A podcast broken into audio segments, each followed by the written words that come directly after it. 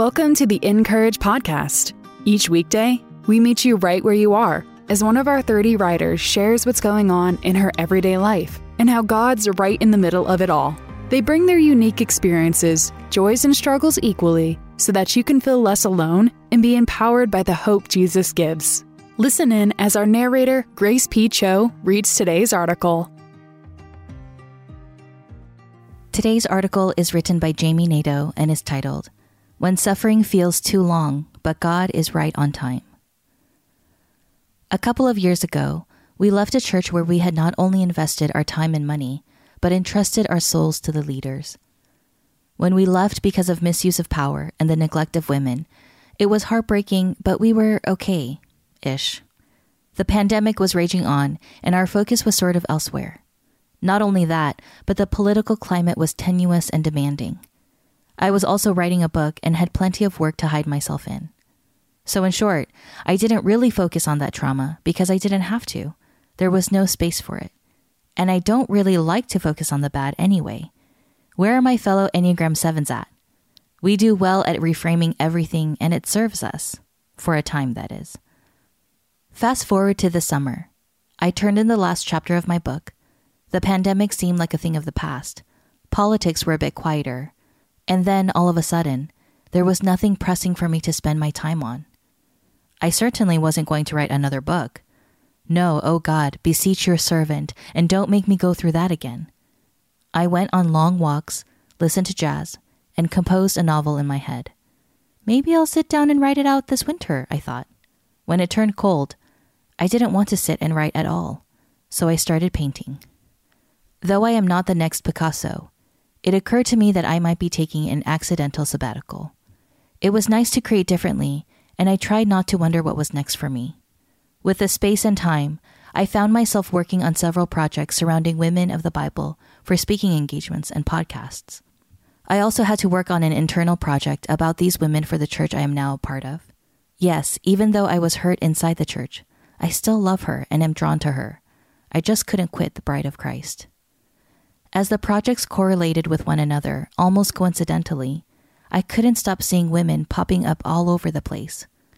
Because I had the time, I began studying, listening to podcasts, learning to understand Hebrew context, and reading the Greek and interlinear Bible for hours upon hours each day. I was ravenous, and the word was living and active, it was like I was starved for so long I couldn't stop feasting. What's more, I found myself weeping as I read the impact these women had on the church, how Jesus included them in his ministry as important co laborers, and how he was so tender toward them. I had not experienced this expression of Jesus in my old church, which deeply wounded me. And what God was doing with all the coincidental projects wasn't about gaining more knowledge. He was healing me with His word. I didn't ask for the healing, though I needed it desperately. I didn't make space to deal with my wounds on purpose. He created that space for me.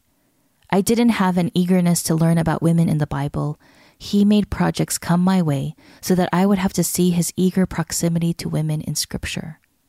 And God did it in his perfect timing, though I had been suffering for many years. It was like scales were falling off my eyes, and deep wounds that I band aided were being stitched, salved, dressed. I was coming back alive after a very long sleep, dead in many places.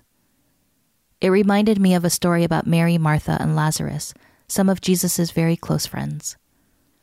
So the sisters sent word to him, saying, Lord, behold, he whom you love is sick. But when Jesus heard this, he said, this sickness is not meant for death, but is for the glory of God, so that the Son of God may be glorified by it. Now Jesus loved Martha and her sister and Lazarus. So when he heard that he was sick, he then stayed two days longer in the place where he was. John 11, 3 through 6. When Jesus finally travels to Judea to be with his friends, he sees Mary weeping and all the others in deep despair, and Jesus wept even though he knew he would raise Lazarus from the dead. Mary and Martha's sadness, their despair, were his also. But what interested me the most was that Jesus waited. He waited on purpose. He waited for the death to occur so that the people at the tomb and for generations to come would see the glory of God in the resurrection of Lazarus. He let Mary fall at his feet. He was not afraid of her strong emotions and her unabashed declaration of, If you had only. No, Jesus wept with them. He allowed the desperate tears and the death, and then he commanded Lazarus to come out of the tomb. Here's good news. Jesus is still restoring the dead to life, me and you included. He is still commanding us out of the tomb, unbinding us from the burial wrappings of trauma and hopelessness in perfect timing, even when we wonder where he was and why he waited so long. If you feel like you need a resurrection, you're in good company. You serve the God of death to life. He did it for me, and he can do it for you. Visit incourage.me to read more from our writers, and be sure to subscribe to the podcast so you don't miss a single episode. We'd also love to connect with you on social at (in)courage. You can now pre order Create in Me a Heart of Wisdom, the next Bible study from (in)courage. To order your copy and get the first week for free, visit incourage.me slash podcast. The (in)courage podcast is narrated by Grace P. Cho and brought to you by DaySpring, makers of your favorite cards, books, and gifts. Visit them today at dayspring.com.